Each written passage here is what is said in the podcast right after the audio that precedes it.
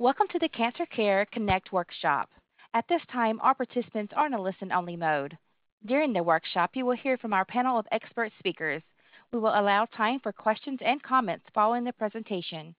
Instructions will be given at that time. If anyone should require assistance during the workshop, please press star then zero on your touch-tone phone. As a reminder, this workshop is being recorded. I would like to introduce your moderator for today's workshop, Dr. Carolyn Messner, Senior Director of Education and Training at Cancer Care. Please go ahead. Oh, thank you so much, Misty. And I too would like to welcome everyone um, to today's program. Uh, this is Cancer Care's Connect Education Workshop on understanding the role of immunotherapy in treating cancer. And this is part one of new trends in immunotherapy. And today's program is uh, supported by Bristol Myers Squibb, Pfizer, and a grant from Genentech. And I really want to thank them for their support of this program and a number of our programs as well. And um, we have on today's program over 274 participants, and you come from all over the United States, from both urban, rural, and suburban areas, and frontier communities as well. And we have international participants from Australia, Canada, Denmark, Egypt, India, Jordan, Malaysia, Poland, New Zealand, Sweden, and the United Kingdom. So this is a global call as well, and it's a credit to each of you that you've chosen to spend this next hour with us. And now it's my pleasure to introduce our first speaker, and our first speaker is Dr. Mark Kris, And Dr. Dr. Kris is William and Joy Ruane Chair in Thoracic Oncology, attending physician, Thoracic Oncology Service, Department of Medicine, Memorial Sloan Kettering Cancer Center, Professor of Medicine, Weill Cornell Medical College. And Dr. Kris will be addressing overview of immunotherapy in the context of COVID-19, um, the role of immunotherapy in lung cancer, and harnessing the immune system in treating cancer. It's really my great pleasure now to turn this program over to my esteemed colleague, Dr. Kris. Thank you, Carolyn, and uh, welcome everyone today. Uh, it's been a dream of oncologists uh, that we could somehow energize the person's own immune system to fight their cancer. Uh, it's been a goal uh, that's been pursued for over 100 years. And finally, in the last 10 years, we, we have achieved that goal.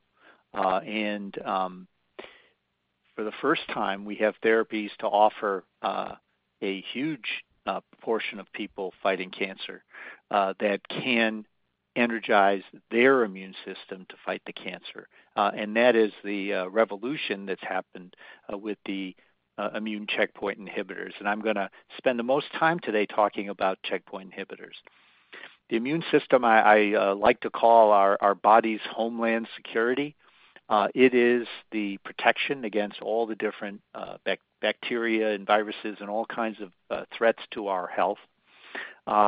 it saves us every second. You know, we have bacteria on and in our body that, if it got into our bloodstream, could uh, end our life very quickly. But our body has an immune system that that keeps it out. The immune, system can be uh, manipulated and used to improve our health. And I think the best example of that are vaccines. And the best example now, I think, are the COVID 19 vaccines. If you give somebody the right vaccine, the vaccine doesn't kill the COVID. The vaccine tells our body to create an antibody that will kill the COVID. And it's been so successful in cutting down the sickness and death rates from that disease.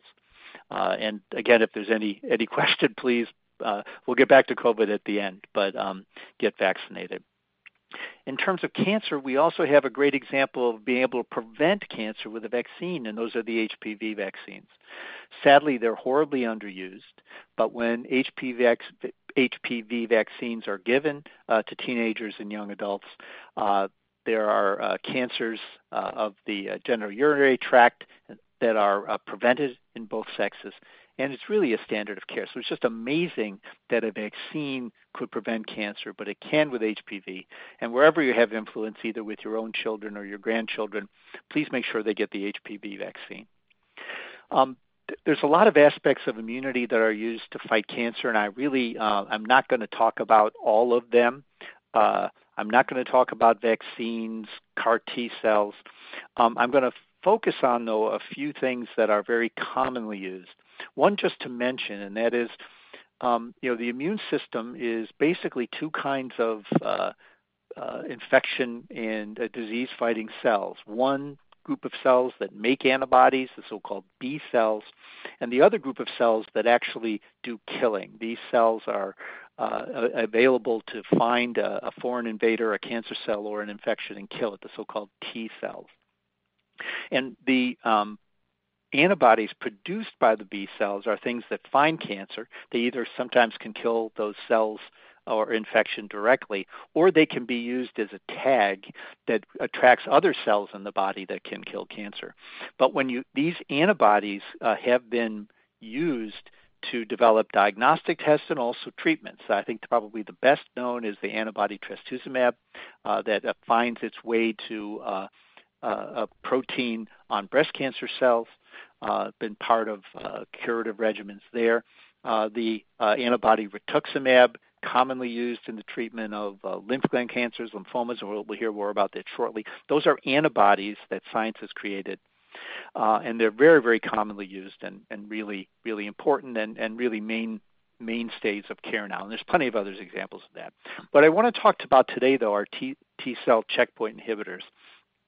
So basic science discovered that there are certain substances that the body creates that can turn off the immune system and particularly turn off the T cells, these potential cancer killing cells. What happens was that cancer cells find a way to hijack this mechanism. And the cancer cell uses the body's own uh, internal check to turn off an immune response. And it uses it to, in essence, fool the body uh, and make it not identify and kill a cancer cell. Um, once this discovery was made, uh, folks have been able to create antibodies that can block the cancer cell's ability to uh, keep the body from killing that cell. It's called T cell checkpoint inhibitors. Uh, and there's two categories. One are drugs that uh, attack or, or, target PDL or PDL1, and the other ones uh, target uh, CTLA4. Uh, there are many of them approved now. And the amazing thing is they work in a huge number of cancers. I'm looking at the uh, the package insert in front of me for pembrolizumab, one of the T cell checkpoint inhibitors. Uh, I believe this is uh, the trade name is Keytruda, and this drug is approved to fight 16 different cancers. 16 different cancers, and three of them are we going to be talking about later today: lymphoma, melanoma, breast cancer, and I'm going to say a word or two about lung cancer. But these drugs have the potential to energize the body's own immune system to kill their cancer. It's very different than, than, than a traditional chemotherapy where the drug kills the cell. Here, this drug allows the body's immune system to kill the cancer cell they've been dramatically effective. And I'll, just talk about some examples in lung cancer. So they were first used in patients that whose lung cancer had spread throughout the body, people with metastatic cancer. They were found there to be able to shrink the cancer, be able to increase the time cancer free. And almost miraculously, they have been found in some patients to eradicate the cancer. We now have evidence that um, five years later, people's cancer uh, that was metastatic at the time it was discovered uh, considered incurable at that time. Uh, the cancer has never come back. It's just an amazing development. Sadly, it's not the majority of patients where that happens, but where it happens, it's uh, uh, dramatic and so beneficial. Also, it helps people in other ways too, again, by shrinking their cancer and delaying the time before the cancer grows again. What's happening now, and in other cancers as well, is we are using these checkpoint inhibitors with the other modalities we have. We now have uh, FDA approval to give these checkpoint inhibitors either before or after a curative surgery. So patients that could have a good result with surgery, it could be made even better by adding in these drugs. Uh, it also has, these drugs have also been found to be helpful given with, or uh, given rather after radiation. Uh, some people have cancer that's localized, but it can't be removed. We treat those patients with chemotherapy and radiation. And now, if we follow it with these immune checkpoint inhibitors, uh, more patients can be cured. And now we have data out five years. So it's been a very dramatic development. It's really on the table for virtually every patient with lung cancer, except it needs to be carefully considered in those patients that have a so-called driver oncogene. Uh, EGFR, ALK are two examples of that. Those of you that, um, deal with uh, lung cancers on a daily basis know those words. So we're going to talk more about that uh, and the use of these drugs in other disease, but I think you're going to find a very, very similar story where uh, dramatic developments and adding on. Uh, just one quick word about COVID. Uh, it is vitally important to get your vaccinations. And for now, for every patient, it's a complete vaccine series and a booster. Um, there are special cases for people with cancer that could have a fourth drug, a fourth uh, shot, for example, and I ask you to talk to your healthcare team about that. The other thing to remember is there are treatments for uh, COVID now, either antibody treatments or pills if you get COVID, have a positive test, call your doctor and see if these treatments help. And for very high risk patients, again, your doctor could tell you if you're very high risk or not. There are treatments that can be given as a preventative. So make sure you're in constant contact with your healthcare provider. Be prudent, but by the same token, please, please, you must maintain your connections with your family and friends. You need them in this time that you are fighting cancer. Um, you need to find a way to safely uh, meet with them. Um, a wonderful thing about all of us getting the free home COVID test, if we want to have our grandchildren over or we want to have family members over, everybody has a test before they come, you know, in addition to their vaccination, just as a, uh, an additional uh, check. But please don't keep yourself from the people that you need, uh, from who you rely on uh, for your uh, strength and, and for your um, your care team. and with that, um, it's been a wonderful experience in these last few years to be able to offer these immune treatments to patients. Uh, and uh, uh, you should always have them on the table when you're talking to your healthcare team for lung cancer and other cancers as well. Thank you so much, Dr. Kris. That was really an outstanding presentation and just a wonderful way to start today's program. So um, thank you so much. I know there'll be questions for you during the Q&A, so many thanks to you. Thank you. Um, and our next speaker is Dr. Kamal Abu Hussein, and Dr. Hussein is Assistant Professor of Medicine, Cooper Medical School, Rowan University, Lead Physician, Breast Medical Oncology, MD Anderson Cancer Center at Cooper.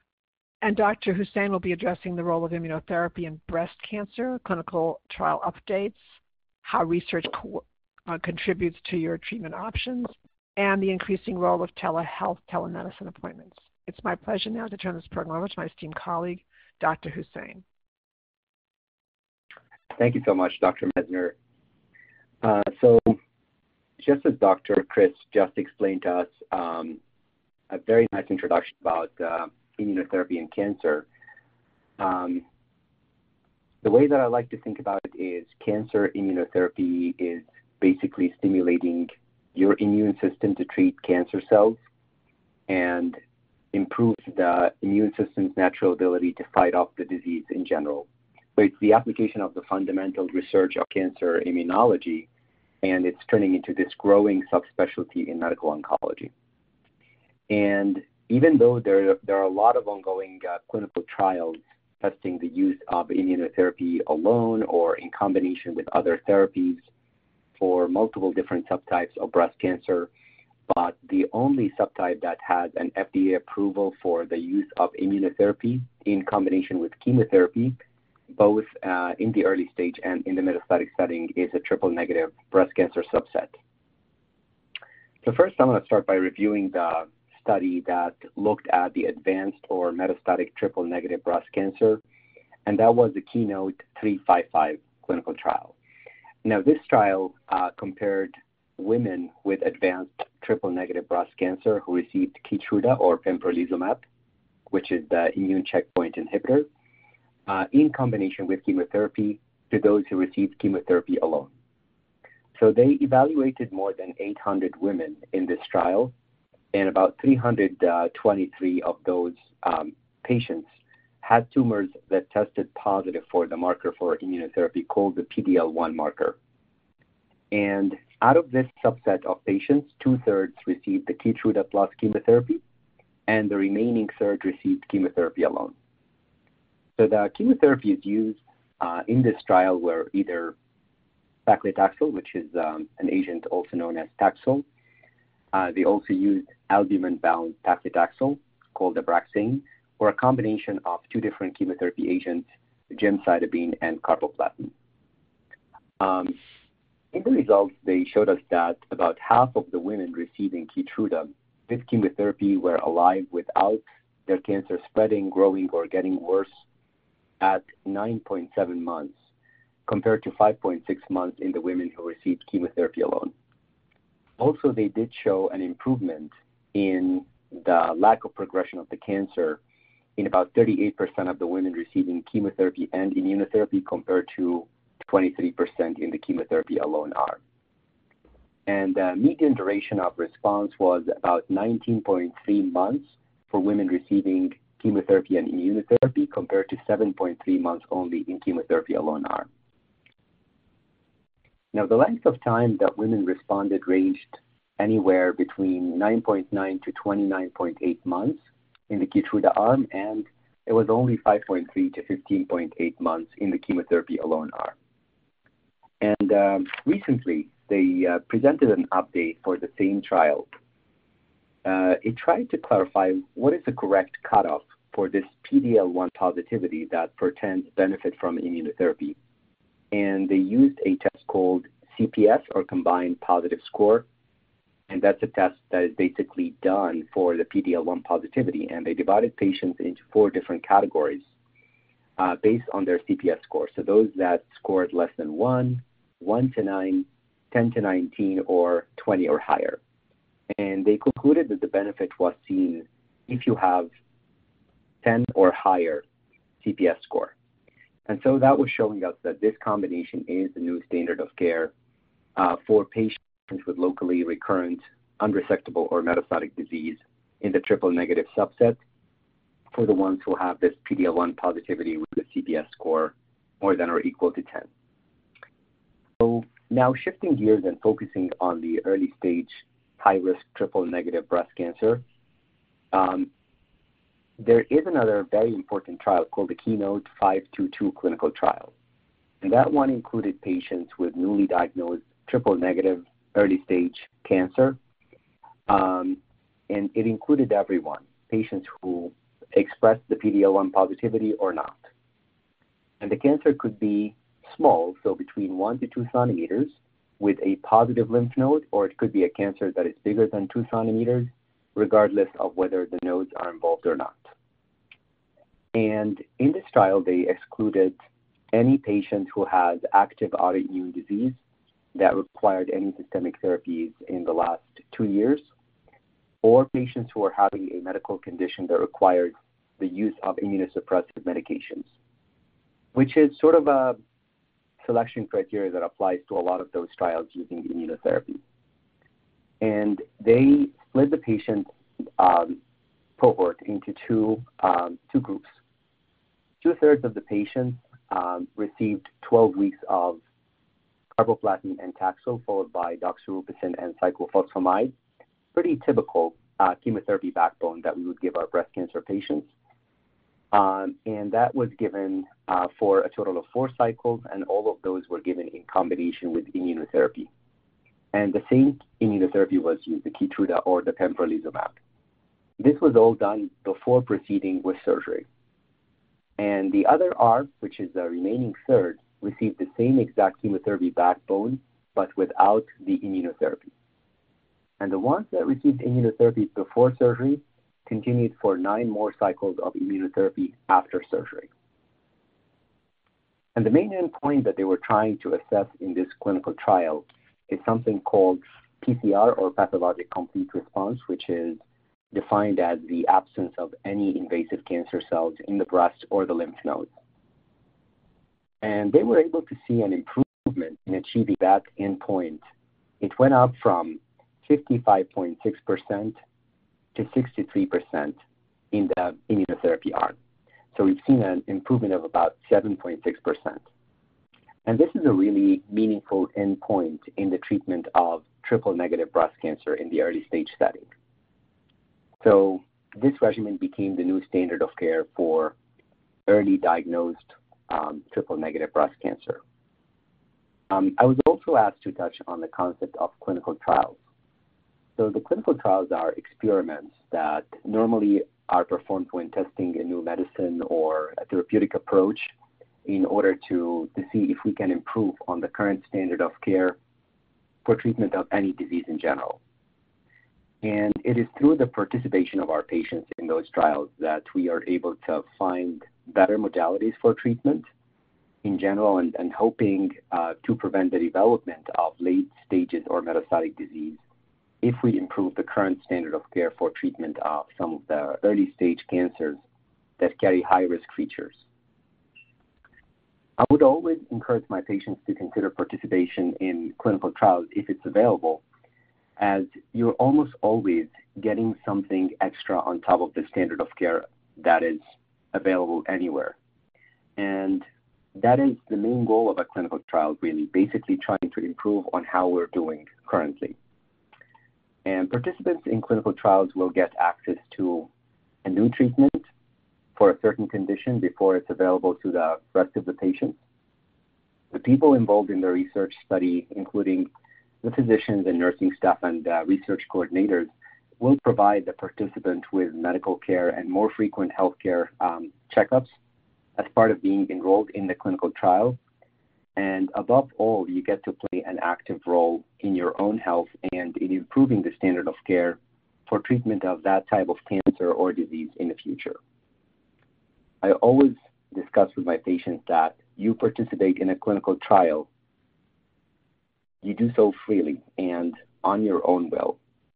And usually the patient is provided with an informed consent, which is providing the patient with um, adequate information to allow them to make an informed decision about participation in that clinical investigation.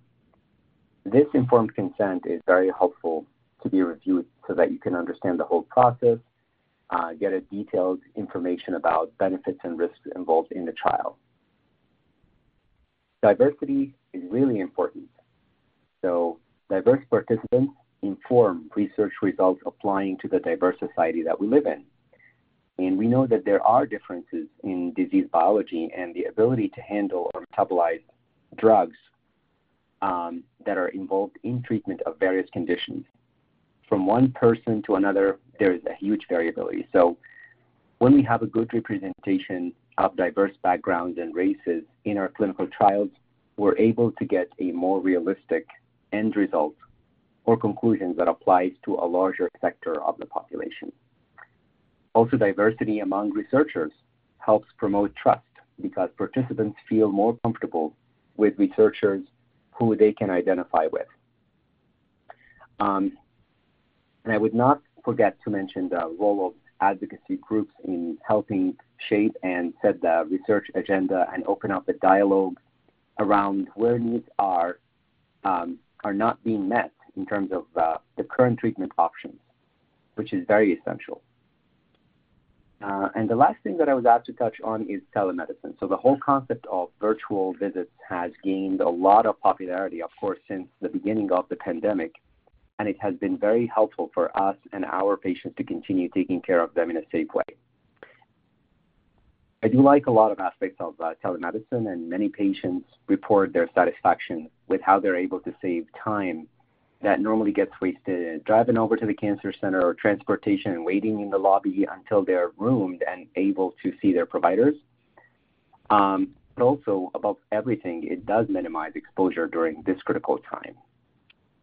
So it's always nice to meet up with your healthcare team from the comfort of your home or office, and it's helpful to write down your questions and go over them with your provider during those virtual visits.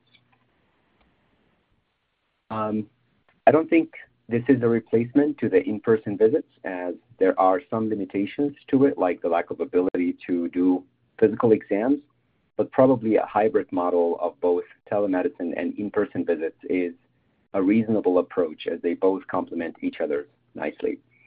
So um, one more thing, you could definitely try to include a family member or a friend who acts as your advocate, like what you normally do in the regular in-person office visits. Um, and thank you for being patient and for listening. And now back to you, Dr. Messner. Oh, thank you so much, Dr. Hussein. That was really excellent and very comprehensive. And I know there'll be questions for you during the Q&A as well. So thank you so much. Um, and our next speaker is Dr. Ahmad Sawas. And Dr. Sawas is Assistant Professor of Medicine and Experimental Therapeutics, Center of Lymphoid Malignancies, Division of Experimental Therapeutics, Columbia University College of Physicians and Surgeons, New York Presbyterian Hospital. And Dr. Sawas will be addressing the role of immunotherapy in lymphoma discussing and managing all treatment side effects and discomfort with the healthcare team, guidelines to prepare for telehealth telemedicine appointments, including technology, list of questions, follow-up care, and discussion of open notes. It's really my great pleasure now to turn this program over to my esteemed colleague, Dr. Sawas. Thank you, Dr. Messner. Hello, everyone, and thanks for joining uh, this program. Uh, as Dr. Kris and Dr. Hussein have mentioned, immunotherapy is coming in force to the treatment of cancer and greatly changing the expectations and outcomes for patients with cancer and for everyone listening. Because all of us will have a family member uh, or somebody that we love or somebody that we know that's affected by this disease, and we would like to see them fare and do better. Immune system therapies have been harnessed really in the treatment of lymphomas.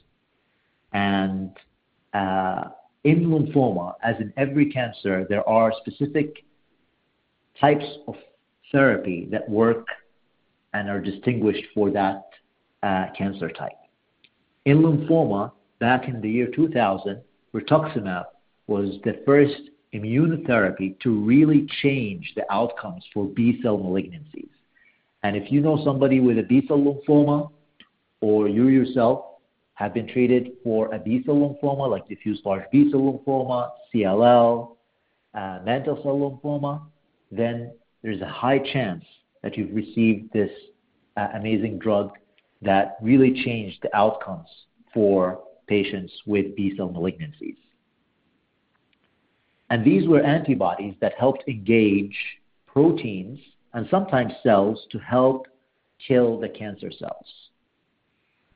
The next step really was to take the antibody and make it into a warhead, into a Trojan horse, where you could link it to chemotherapy and allow the Trojan horse to deliver this very toxic moiety that you cannot administer in the blood to the cancer cells and effectively kill them. And this technology was called the antibody drug conjugate. It's not necessarily immunotherapy, but it's using the antibodies to deliver the chemotherapy and using the targets on the cancer cells, the flags that identify the cancer cells, what sometimes makes them special against them.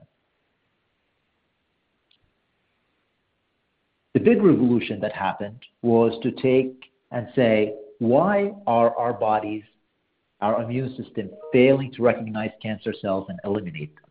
Because that's really what happens. All healthy people at any point in time can develop cancer cells, but our immune system is able to quickly identify the bad cells, whether they're infected with viruses, bacteria, or transformed into a malignant cell and target them and eliminate them. And that's the function that Dr. Kris initially alluded to for the T cells and sometimes the natural killer cells, NK cells, in our body. So, about 10 years ago, uh, the scientists began a program of trying to take these T cells out of the body, your own T cells, and educate them through introduction of specific antigens that are specific for cancers. And they developed what we call CAR T. And they began treating the first patient with these 10 years ago, and not too long ago, they published the results for two of the earliest patients that were treated for CLL that are 10 years out, that are still alive and doing well after uh, they've exhausted at the time all available therapies. And this therapy has become a major and important therapy in the treatment of lymphomas, and I'll go into that. And then the next step was to say, well, do we have to take the cells out of the body to educate them to target cancer cells. Can we introduce antibodies? Can we introduce proteins, medicines that introduce and reactivate our own T cells inside our bodies to the cancer? And those are called bispecific antibodies. And these bispecific antibodies, what they do is they grab your T cells from one hand and grab the cancer cell from the other hand and help the T cells recognize and reactivate against the cancer cells and eliminate them. I have limited time, so I'm going to go quickly over two diseases that have seen major advancements in lymphoma in the treatment for uh, with immunotherapy. One is diffuse large B-cell lymphoma. Up, it's the highest occurring lymphoma in uh, patients. So we see the most patients with lymphoma will have diffuse large B-cell lymphoma, and it causes the highest rate of mortality. For more than since the year 2000, we haven't seen any major advancements in the treatment of diffuse large B-cell lymphoma until the introduction of the antibody-drug conjugate polatuzumab. This drug, antibody-drug conjugate that has an antibody that's targeted towards a specific antigen, a specific flag, a specific marker on the cancer cells, and linked to a very toxic chemotherapy. When they compared the addition of that to chemotherapy to the chemotherapy alone, they've seen a significant improvement in what we call progression-free survival, a decrease in the time, uh, an increase in the time before people progress. That was very significant. And this is the first data that we've seen so far. We haven't seen an overall survival advantage yet, but time will tell us, and uh, therapy is continued. We've seen a lot of new immunotherapies like ublituximab combined with a lot of targeted therapies, not chemotherapies that cause a lot of harm, but targeted therapies, pills to treat CLL, mantle cell lymphoma, and diffuse large B-cell lymphoma. This is great time.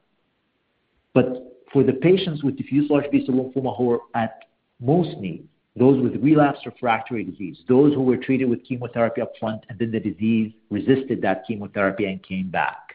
Those patients had a very short outcome, very short survival. And with CAR T, we're seeing that significantly change. We're seeing it as early as the second line setting, where patients are having amazing responses and uh, much higher than the standard of care and uh, lasting for a long period of time. And that's going to become the mainstay of treatment. As I mentioned, not only with CAR T, but we're having now bispecifics, and early data from the bispecifics are showing responses up to 100%. There is shrinkage in the tumor, there is response in the patients. And these can be administered easier than CAR T, which requires a specialized center, which requires specialized conditioning, and requires, requires specific health for the patient. Bispecifics can be administered by your local physician close to home and are not as burdensome as CAR T. And we're looking forward to seeing all these immunotherapies come to help our patients. Quickly, I'll talk about Hodgkin's lymphoma. Uh, an antibody-drug conjugate, brentuximab vedotin, has been approved now for more than 10 years in the relapsed refractory setting in Hodgkin's. It has, for the last five years, been integrated to the frontline treatment, and now after five years, we have evidence that integrating that immunotherapy upfront for patients with advanced stage Hodgkin's lymphoma has a survival advantage. What we do in the frontline matters. The PD-1 inhibitors that Dr. Kris talked about for lung cancer also play an important role in Hodgkin's lymphoma and are changing the landscape in the relapsed refractory setting as early as second line, with responses again up to 100%, giving a lot of hope, especially for the young patients and in the upfront setting for the elderly patients, where we're seeing uh, new therapies integrated and trying to improve the outcomes and decrease the toxicities for these diseases. I'll stop talking about lymphoma now and quickly talk about uh, and follow up with uh, what Dr. Abu Hussein mentioned regarding telehealth and telemedicine and how to prepare for those. And the one thing that I could tell you is it's a new technology, it's a convenient technology, but it's new to all of us. It's not traditional, and you have to be prepared for the health team. That means you have to have, do your homework. because there is a convenience that comes with it, as Dr. Abu Hussein mentioned, but you have to be ready. You have to have notes. You have to write things down because during the call, there is technical issues, there is an unusual situation, and you're not even spending sometimes as much time as you usually spend and can cover with uh, an, a live person visit. The doctor, your healthcare team are not seeing you live, and that limits their ability to assess and probe. So having a pre preset or journal with what you experienced, with, with the questions that you have, the questions that your family has, is very important. Being ready ahead of time by testing the links that are being sent to you by the healthcare team and even doing a practice call uh, with the nurse or with the assistant to make sure that you're properly set up, you're connected, that you have a connection, and you know how to work the controls becomes very important because you don't want to lose those important time uh, when the actual visit is there. You may want to collect some important information that usually is collected in the office, like vital signs, uh, your heart rate, your temperature, your weight, and reporting those. Um, and that will help guide you through these uh, visits. And a detailed list prior to that helps you not miss important symptoms and signs that you want to report your health team and helps you track and make sure that all your questions were answered. I'm going to stop over here and always, if you have an emergency, contact your physician right away. And thank you for listening. Oh, thank you so much, Dr. Sawas. That was actually an outstanding presentation, um, wonderful information, and I know there'll be questions for you during the Q&A as well. And our next speaker is Dr. Gregory Daniels. Dr. Daniels is Professor of Medicine, UC San Diego Moores Cancer Center. And Dr. Daniels will be addressing the role of immunotherapy in melanoma, examples of immunotherapy in prevention, treatment, and recurrence prevention of cancer, and cancer vaccines. It's really my great pleasure now to turn this program over to my esteemed colleague, Dr. Daniels. Thank you very much, Dr. Messner, and um, thanks everybody for being on. And uh, there's been a lot of information so far in the call. Um, so I, um, as was mentioned, will focus on melanoma. And melanoma, just briefly, uh, is one of the three main types of skin cancers but melanoma can come from other places too, ocular and mucosal surfaces.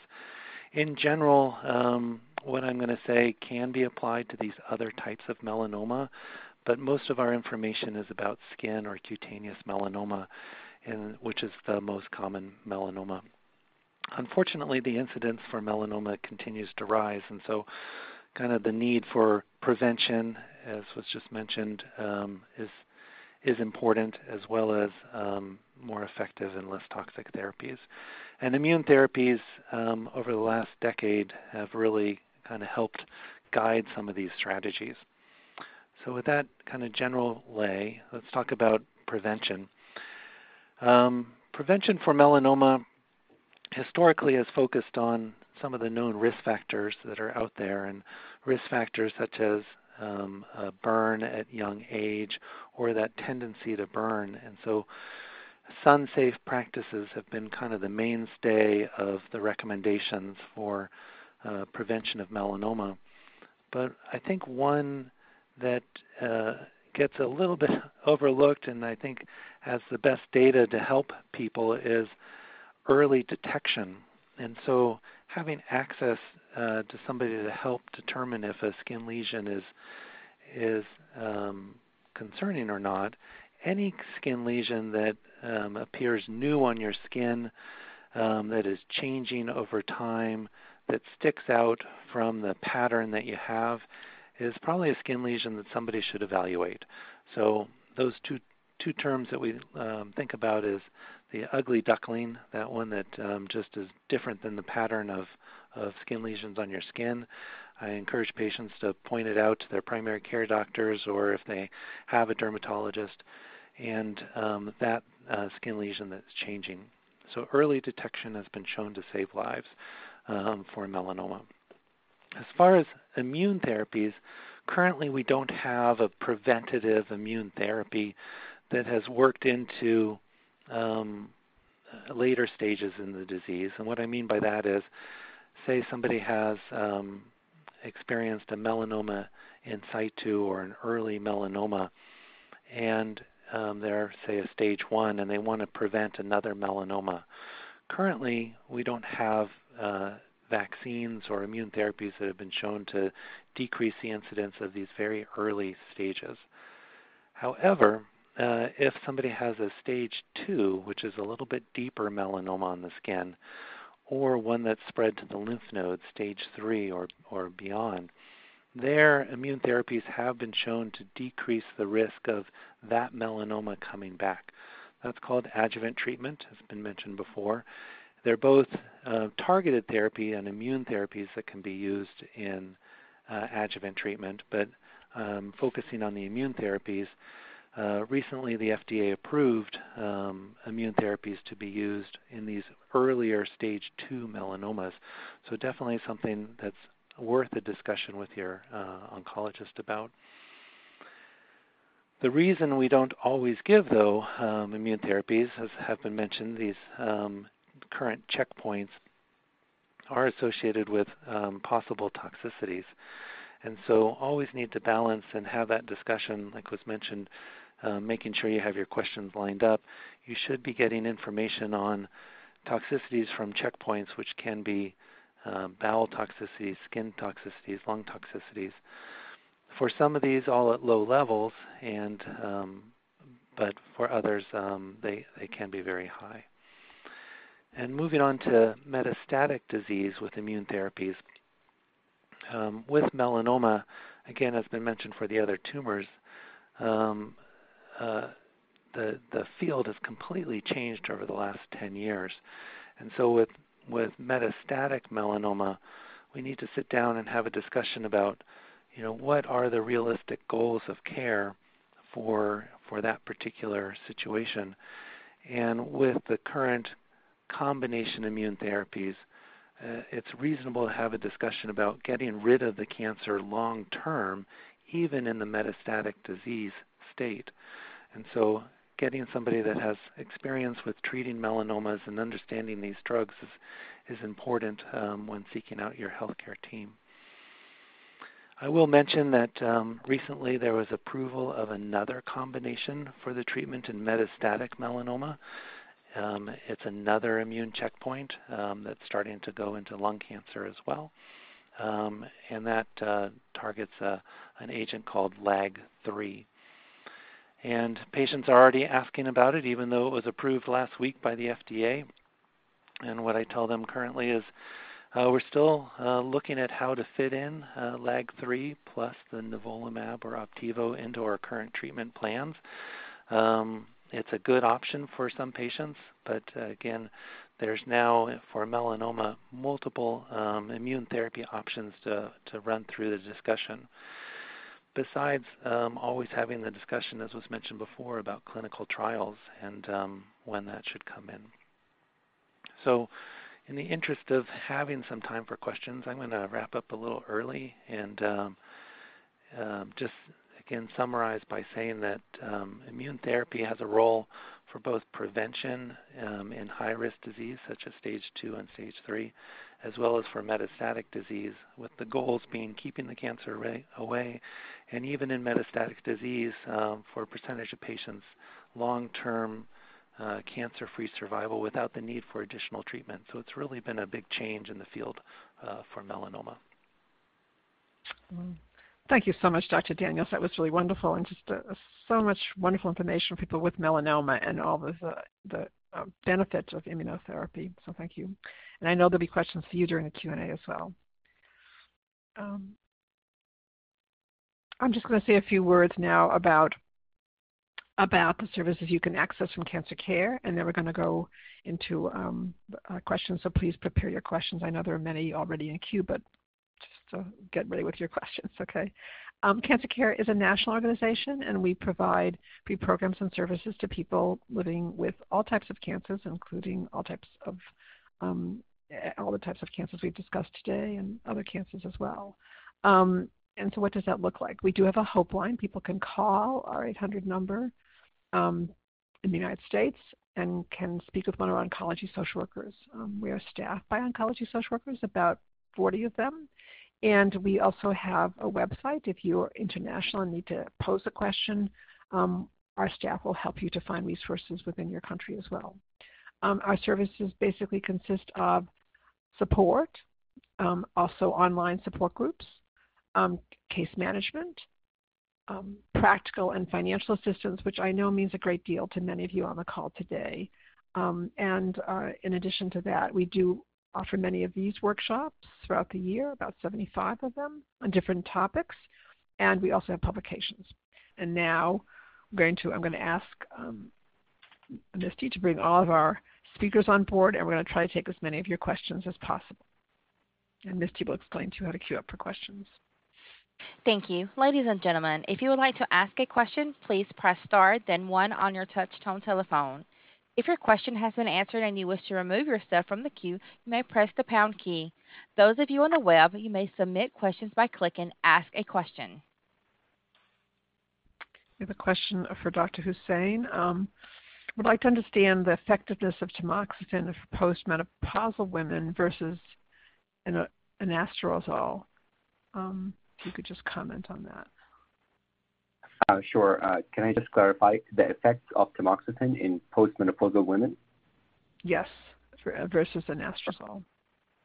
Perfect. Yeah, that's a very uh, good question. So, for a, large number of uh, the breast cancer cases, which are the hormone receptor positive breast cancer subset, which is roughly three quarters of the total number of breast cancers, uh, once patients are treated for early stage disease or even in the late stage disease to uh, control their disease and stop it from progressing or coming back in the future, patients have to be on some form of anti-estrogen therapy.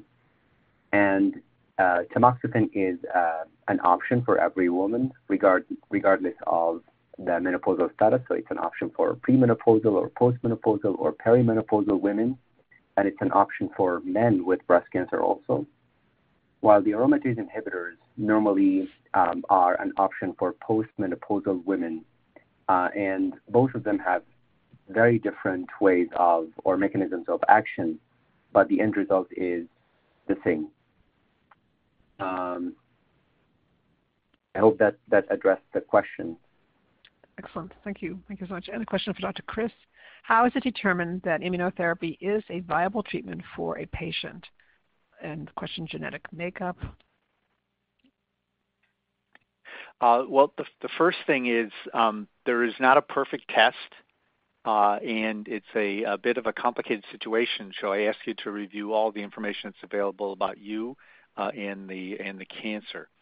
Um, there are some tests that suggest a greater chance of benefit from an immune treatment, and that is a so-called a test on the tumor tissue called PDL1. It's an immunohistochemistry test done by a pathologist. And then there are various genetic tests, uh, and this would require um, next, uh, next-gen sequencing, uh, genetic profiling of the tumor for things called the tumor mutation burden, um, microsatellite instability, and DNA mismatch repair. Um, very technical stuff um, but your tumor can be tested for things, and if you have these characteristics in your tumor, it suggests a, a greater chance of benefit from the immune drugs. Generally, people that have one of the more common drivers, and I'm talking about lung cancer now, like EGFR or ALK, they're less likely to benefit. So it would push doctors to recommend therapy again to the driver rather than an immune treatment. But it's complicated. And so please um, know that testing is needed and, and work with your healthcare team to get all the information and, and do your best to, you know, to ask them the questions you need to understand um, how these decisions get made. But it, there's not a quick answer or an easy answer. And there's no perfect test. Thank you. And for Dr. Sawas, um, are targeted medications such as ibrutinib and venetoclax under the umbrella of immunotherapy? So generally speaking, ibrutinib, venetoclax, and the PI3 kinase inhibitors are considered molecular therapies. They target inner uh, molecules and pathways in the cell as, com- as compared to usually to immunotherapy, which targets surface molecules that are outside the cell. Uh, saying that, uh, there are some immune effects of some of the molecular therapies, and uh, they are being actively combined with immunotherapies. So in CLL, uh, ibrutinib is combined with obinutuzumab. Venetoclax is combined with obinutuzumab, which results in greater efficacy and still much less toxicity than combining immunotherapies with chemotherapy. Awesome. Thank you. A question for Dr. Daniels. I have ocular melanoma. Should I be seeking a clinical trial? One has not been offered to me, officially diagnosed in January 2020. Yeah. Um, ocular melanoma. Eh, so the always answer is yes, um, to consider clinical trials. Um, so certainly standard therapies for ocular melanoma that spread uh, overlap with the skin melanoma therapies and can be used. If somebody, so not knowing kind of where this uh, person is in their in their journey, uh, ocular melanomas are typically treated um, with a local therapy to the original lesion, and then depending on some risk factors, are followed with uh, routine tests. Unfortunately, a percentage of patients have tumor return, and um, that commonly happens to the liver, although it can happen to other places. If melanomas come back to the liver, yes, I would strongly encourage um, clinical trial exploration. There is a new medication that was approved um, about two months ago that is um, specific for ocular melanoma patients who have a particular immune phenotype. And so hopefully, again, not knowing where this patient's at in their journey, but knowing their immune phenotype, it's called HLA typing, so HLA-A2, and about 40% of uh, the general population are A2 positive. So, um, again, uh, there's so much to answer about that question, but I don't exactly know where the patient is in their journey. Excellent. I hope that that's helpful to our um, participant, and I'm sure they'll take this back to the healthcare team. So thank you so much. Thanks. And this will be our last question for Dr. Sawas. Please discuss the role of immunotherapy in the treatment of indolent blood cancers. Yes. Um, so uh, because of time, I didn't spend a lot of time on some of the indolent uh, blood cancers, specifically follicular lymphoma, CLL, marginal zone lymphoma. Those are all benefiting greatly from the advancements of uh, immunotherapy. So CAR T has shown great activity in follicular lymphoma. There is data that's emerging for mantle cell lymphoma and marginal zone lymphoma. Uh, but because uh, follicular lymphoma has more incidence and uh, there's more patients with it, we've seen that data mature earlier. We're also seeing improvements with the bispecifics. And in fact, it seems that a lot of the immunotherapies are as effective in indolent lymphomas as they are for aggressive lymphomas, but also with a much better tolerability profile. So that the landscape is also changing for indolent lymphomas with significant improvements in outcome as a result of the immunotherapy. Excellent. Thank you so much. I want to thank our speakers. You've been phenomenal. I want to thank our participants for asking such great questions. We could go on for another hour, but this is an hour program, and so we've already run over just a little bit. So we're going to um, I want to just wrap it up. Um, but I do want to thank everybody. The questions have been really excellent, and our speakers, of course, have been phenomenal. Um, I do want to just say a few things about those who those of you who either asked a question, have a question yet to ask, or would like to are thinking of a question that you'd like to ask. Um, I'd like you to all take the information you learned today back to your treating healthcare team. They know you the best, and they know all the details of your your your particular type of cancer. And then you can ask, hopefully, more informed questions or bring the information back to your treating healthcare team because they actually then can further help you with your questions. I hope one thing you've learned today from the program is that all questions are wonderful, and they need to be asked.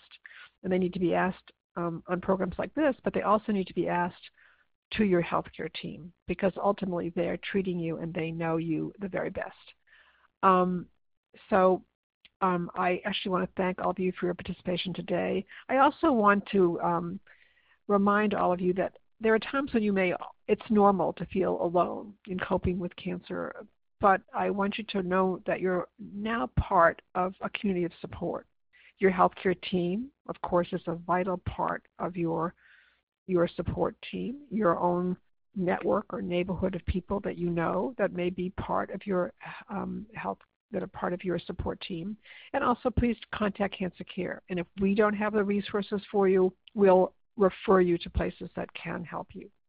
So um, please all take good care, and I want to wish you all a very fine day. Thank you all. Ladies and gentlemen, thank you for your participation. This concludes the workshop, and you may now disconnect. Everyone, have a great day.